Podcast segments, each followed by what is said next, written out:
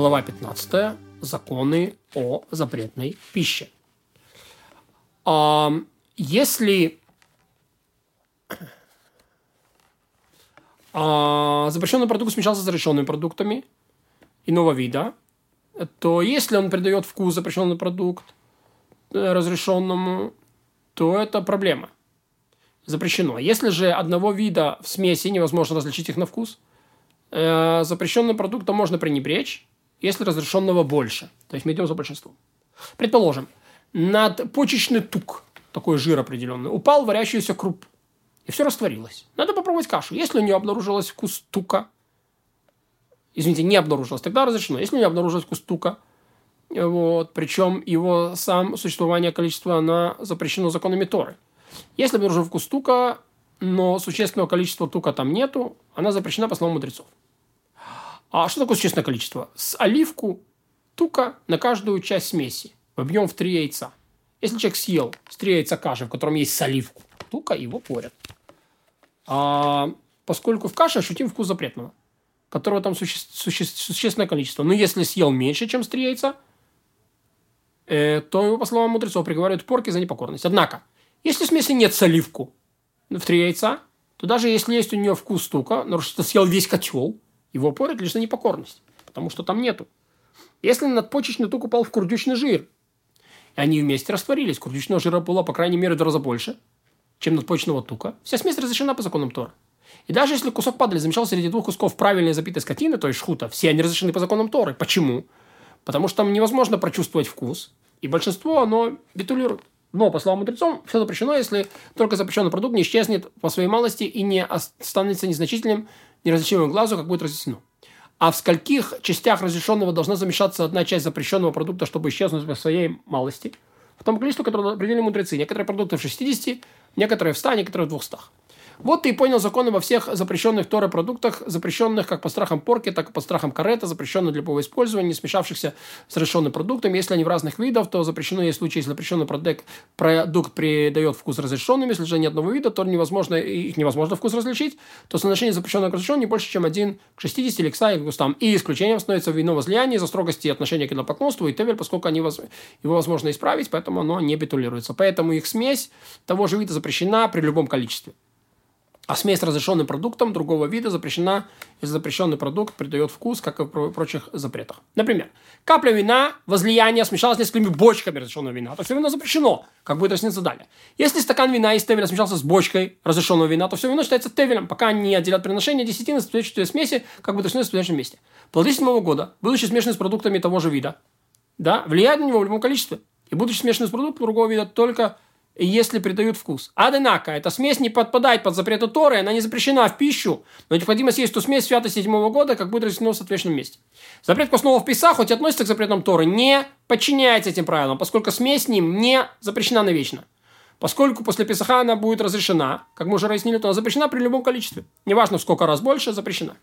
С тем видом или с другим. Такой же закон для зерна нового урожая, э, смешавшийся с зерном старого. Эта смесь запрещена при любом количестве – Почему? Ведь после того, как приносят э, первый сноп, вся э, смесь будет разрешена. И для любой вещи, которая может быть разрешена, даже если запрет на нее по словам мудрецов, то мы ее запрещаем. Например, запрет на невыделенное для употребления в праздничный день или зародившийся в праздничный день мудрецы не определили минимальное запрещенное количество. Но даже одной части, запрещенной в нескольких тысячах частей разрешенного, пренебречь нельзя. Ведь есть способ сделать его разрешенной, подобно посвященному храму имуществу или второй десятине и тому подобное. Да, то есть есть такой закон – что адши тухлену бе исур, тухлену бе гетер. Все, что может быть когда-нибудь разрешенным, оно не битулируется. Но для орлы, для растений, смешанных в винограднике, для запрещенного тука, крови и тому подобного, даже если, да, и, а также для приношения э, крови и тому подобное, а также для приношения, мудрецы определили минимальное запрещенное количество. Вот э, ведь их невозможно сделать разрешенными для каждого. Мне кажется, что если продукт, который имеет стать Э, который может стать разрешенным, смешался с продуктом который другого вида, не придал ему свой вкус, смесь разрешена. Не должны законы э, запрещенного продукта, способного быть разрешенным, быть строже, чем законы Тевеля, который может быть исправлен. Несмотря на это, будучи смешанным с разрешенным продуктом другого вида, Тевель делает весь смесь запрещенный, если он придает ей вкус, как мы уже разъяснили. И не удивляйся новому закону для квасного. В истории сказано, ничего квасного не ешьте, поэтому к нему относится строже, как мы уже объясняли, и хамец он бемашигу, то есть там любая смесь, она запрещена. А, вот. А, а, вот такое минимальное запрещенное количество установили мудрецы приношением, э, приношением. Приношение десятины халой или первинкой можно пренебречь. Вот. Если они не больше, чем 101, то есть 1 на 100 от общего количества. Нужно отделить приношение заново. Все дары коинам соединяются между собой. Кусками хлеба предложение, смешавшееся в кусками обычного хлеба, можно пренебречь, если оставляет 101, то есть 1 на 100. Например, са муки одного из этих продуктов или са всех их вместе упало в 100 са обычной муки, все смешалось, отделяется те муки одна са и до свидания, которая упала, остальное разрешено любому человеку. Если это са упало меньше количество, чем 100 са, все стало медума, все стало перемешанным. Орла, и смешанные виноградники можно пренебречь, если там один в 200. Ну, как бы в 100, 201. Вот. Часть орла соединяется по, э, воедино, и не нужно отделять упавшую часть. Например, если четверть лога вина из орлы были смешаны виноградники, или часть лога вина и соединение упало в 200 четвертей. Обычного вина все разрешено в пищу, не нужно ничего отделять. Если же одна из запрещенного упала в количество меньше, чем 200, то все запрещено для использования, то, как мы назвали, медума. А почему нужно отделять упавшую часть в случае приношения, не нужно отделять в случае орлы или культур, которые смешаны виноградники? Приношение – это имущество коинов – любое приношение, на получение которого коины не настаивают, например, некачественные смоквы, плоды рожкового дерева и там и думейский ячмень, не нужно заново отделять. А почему количество э, разрешенного продукта необходимое, чтобы пренебречь упавшего для орла и смешанных виноградники вдвое больше, чем в случае даров коина? Да, почему на самом деле тут 101, а тут в 200? Поскольку они запрещены для любого использования, почему приняли количество разрешенного продукта, необходимое для пренебречь упавшим туда, запрещенного для приношения, как 100? Поскольку приношение десятины – это одна сотая, и она освещается, все как сказано, священную часть. А мудрецы говорили, что то, что ты отделяешь от урожая, если возвращается обратно, освещает его.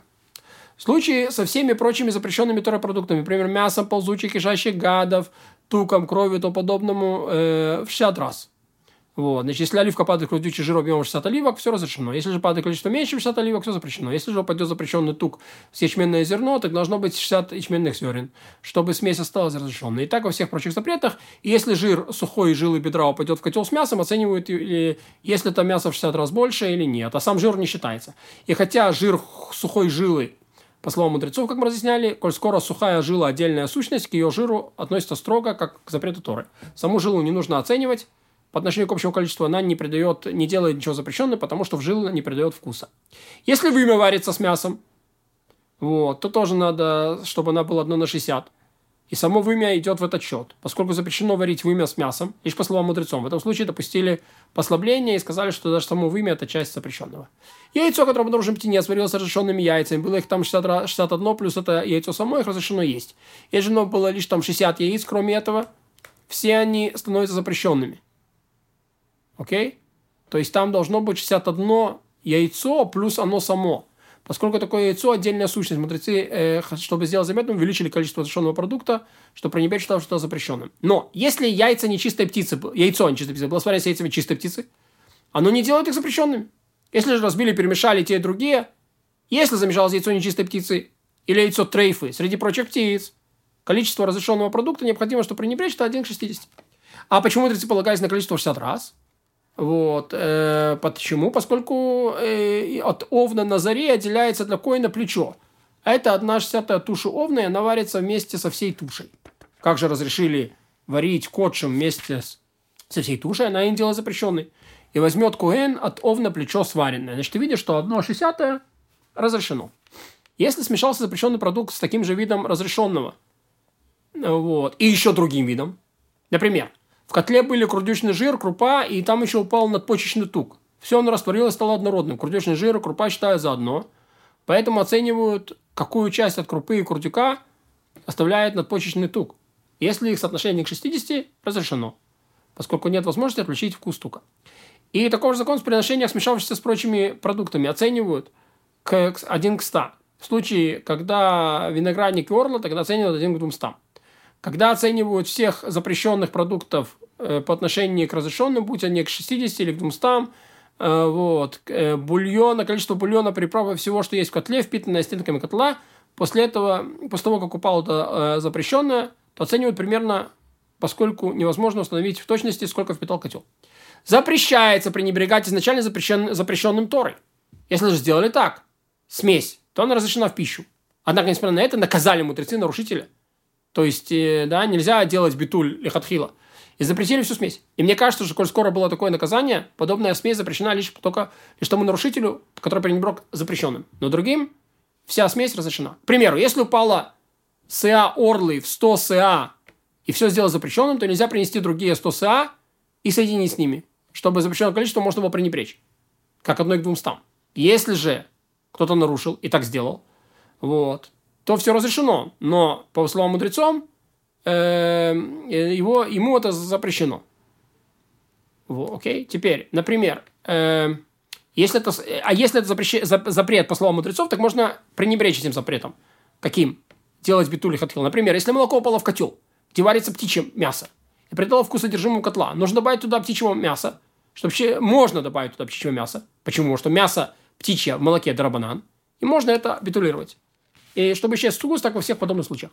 Как мы уже разъяснили, э, что если запрещенный продукт придал свой вкус разрешенному, то все запрещено. О чем идет речь? В случае, когда вкус улучшился. Но если же запрещенное слово ущерб разрешенному, вкус его ухудшился, смесь разрешена.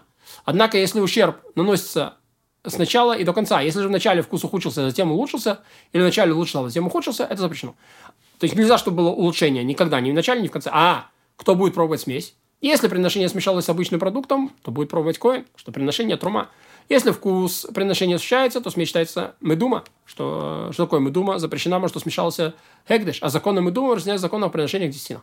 Если смесь мяса с молоком, вино возлияния с идолом, вино из орлы, смешанные виноградники, который упало мед, мясо ползучих каши гада, сварение с овощами и тому подобное, это пробует не еврей.